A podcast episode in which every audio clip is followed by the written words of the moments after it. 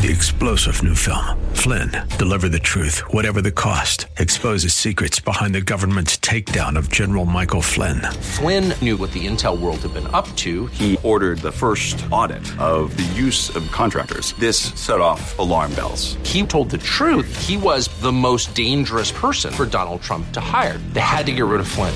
Flynn, deliver the truth, whatever the cost. Available now. Watch it today. Go to salemnow.com. Salemnow.com.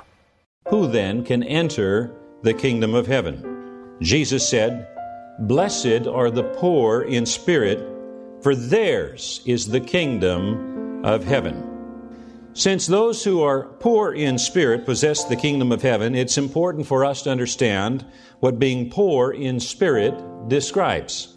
And that description will be the subject of our time here the rest of this week on Study Verse by Verse with Pastor Leighton Sheely. Hot off the heels of a series on the Bible, the fact it can be trusted and it is without error gives us a good foundation to focus in on what it means to inherit the kingdom of heaven and what being poor in spirit is really all about. Here's Pastor Layton with today's broadcast of Study Verse by Verse. The kingdom of heaven is a term that's interchangeable with the kingdom of God throughout Scripture. They both refer to the same thing. The kingdom of heaven is, in fact, the thread that is woven throughout the Scripture from Genesis to Revelation. The Bible reveals God's plan to restore His kingdom and mankind. Now, the Gospels introduce Jesus as the fulfillment of the messianic prophecy, speaking of a very special king whose reign would never end. In the Gospels, the term basileia, which is translated kingdom, appears 144 times in reference to the kingdom of Jesus Christ. Basileus, king, is used directly of Jesus at least 35 times, and basileuo, to reign, is used in reference to Christ at least 10 times. Jesus describes his kingdom as a kingdom not of this world. It's not measured in land mass, economic wealth, or military might. Simply put, God's kingdom is wherever God is king. And God has chosen to establish his kingdom by residing in the hearts and the minds of men, women, and children. Now, some might ask, why are there four Gospels? And I would like to propose to you that each of the four Gospels describe the same Gospel account from a distinct perspective. Matthew presents Jesus as the sovereign king, whereas Mark presents him as a servant.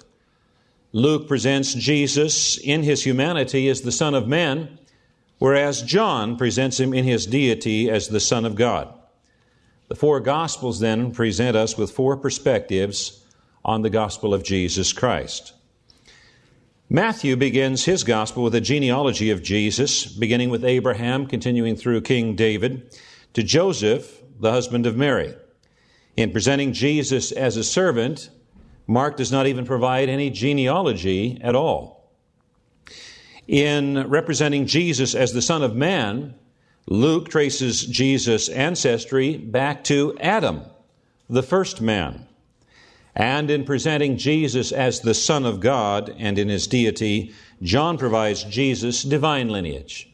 When he writes, In the beginning was the Word, and the Word was with God, and the Word was God, the same was in the beginning with God. All things were made by him, and without him was not anything made that has been made. And the Word was made flesh and dwelt among us, and we beheld his glory, the glories of the only begotten of the Father, full of grace and truth. No single book could have held all of the account of the life and ministry of Jesus. John the Apostle wrote in John 20, 30, and many other signs to Jesus in the presence of his disciples, which are not written in this book. But these are written that ye might believe in Jesus is the Christ, the Son of God, and that believing ye might have life through his name. Matthew begins his gospel with the introduction of Jesus as king as described by his lineage. And then in the second portion of the first chapter, he describes Jesus' virgin birth in fulfillment of messianic prophecy. In chapter 2 of Matthew, Jesus' kingship is recognized by a visit from the Magi of the East and also by Herod's effort to assassinate a rival king. In chapter 3, Matthew writes for us the pronouncement of the arrival of the king by John the Baptizer. And in Matthew chapter 4, Jesus is challenged by the ruler of this present world and then begins his earthly ministry. Chapter 4, the latter part is a generality speaking of the ministry of Christ, and the first reference to what Jesus preached is found for us in Matthew 4:17, which reads, "From that time on Jesus began to preach, repent, for the kingdom of heaven is near." Now, Matthew chapter 5, we're given the specifics of what Jesus preached concerning the kingdom of heaven. As one commentary writer observed, the Sermon on the Mount was the manifesto of the new monarch. In this sermon, Jesus set forth the foundational truths upon which his kingdom would be established.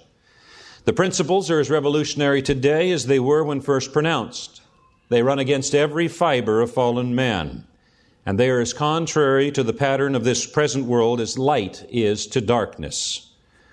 Let's face it, by human standards, such things as humility, mourning, desire for righteousness, mercy, and persecution are not the stuff of which happiness is made or measured according to the patterns of this present world.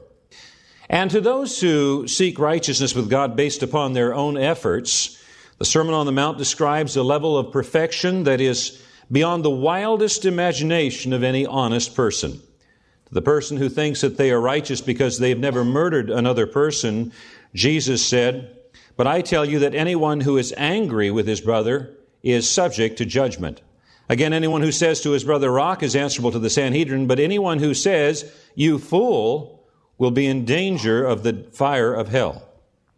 Now I ask you, who has never, at some time in their life, called someone else a fool or some other derogatory term?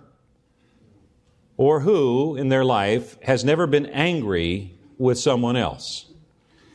And if you've been angry even only once, you are in danger of being judged to hell. Now, to the person who thinks they are righteous for not committing adultery, Jesus said, But I tell you that anyone who looks at a woman lustfully has already committed adultery with her in his heart. Jesus said, If you've thought about it, you're as guilty as having done it. Jesus established a standard of holiness that is far beyond the ability of any natural person. So then, that brings up the question who then can enter the kingdom of heaven? And Jesus answers that very question in his first statement in the Sermon on the Mount, Matthew chapter 5 verse 3. Jesus said, "Blessed are the poor in spirit, for theirs is the kingdom of heaven." Since those who are poor in spirit possess the kingdom of heaven, it's important for us to understand what being poor in spirit describes. Now, in the original Greek language, there is more than one word that is translated poor. The more common word that's translated poor in the New Testament is pentecost. And it was used to describe the poor widow who gave her last two small copper coins at the temple. Though she was extremely poor, she had something to give. She was described as being pentecost. Jesus did not use the word pentecost in Matthew 5 3. He used the word ptochos. Now, ptochos, poor, is from a verb meaning to shrink, cower, or cringe, as beggars often did in that day. Classical Greek used the word to refer to a person reduced to total destitution who crouched in a corner begging. Its real meaning is being devoid of any valuables, skills, strength, health, or anything with which to barter. It means being totally and completely dependent upon the mercy of another for sustenance. Now, some have interpreted this verse to mean being materially destitute, as though giving away all of the earthly possessions is the key to entering the kingdom of heaven. This is a misinterpretation of this passage. There is no direct relationship between being materially poor and spiritually poor. A person can be both, either, or neither. Many of God's greatest heroes in both the Old and New Testaments were wealthy people. Job, Abraham, Moses, Joseph, Nicodemus, Joseph of Arimathea, Philemon, all wealthy, but their wealth was not a stumbling block to their spiritual welfare. Now, if Jesus had been encouraging material destitution in verse 3, he would have been contradicting himself in verse 42 when he taught us how to give aid to those who were financially uh, in need.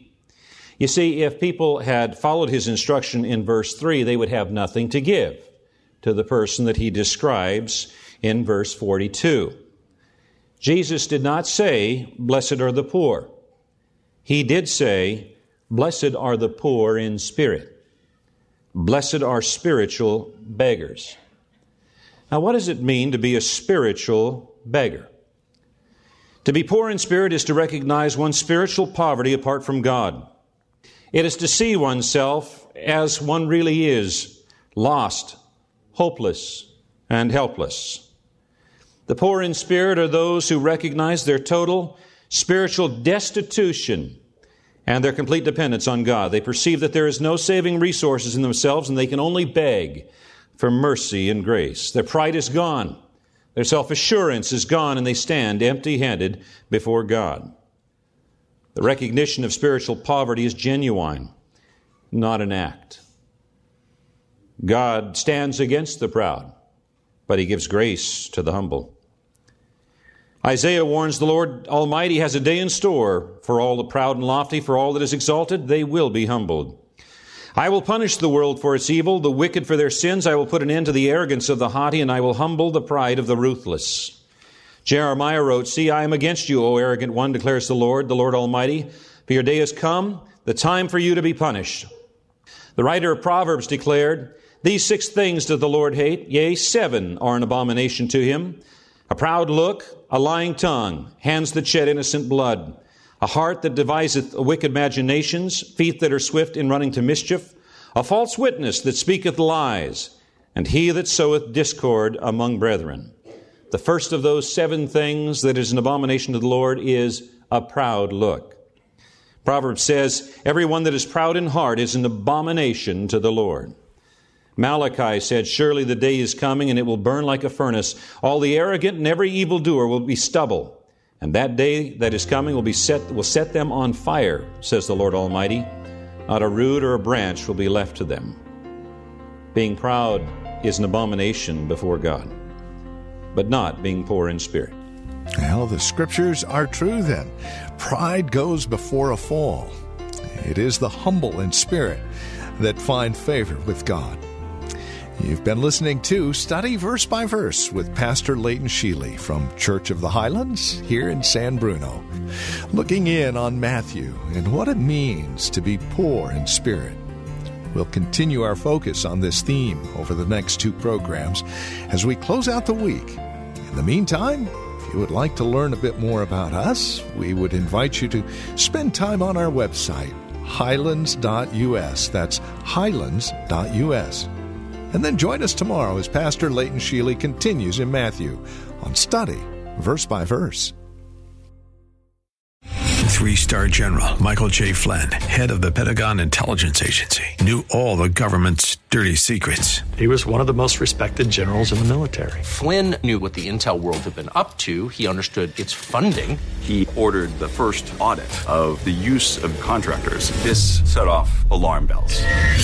The explosive new documentary, Flynn, Deliver the Truth, Whatever the Cost, uncovers the facts behind this scandal. Flynn told the truth. He was the most dangerous person for Donald Trump to hire. I find out the worst enemy that I'm going to face in my life is right here in America. They took my assessment and they wanted me to change it. And I was like, I'm not changing it. They had to get rid of Flynn.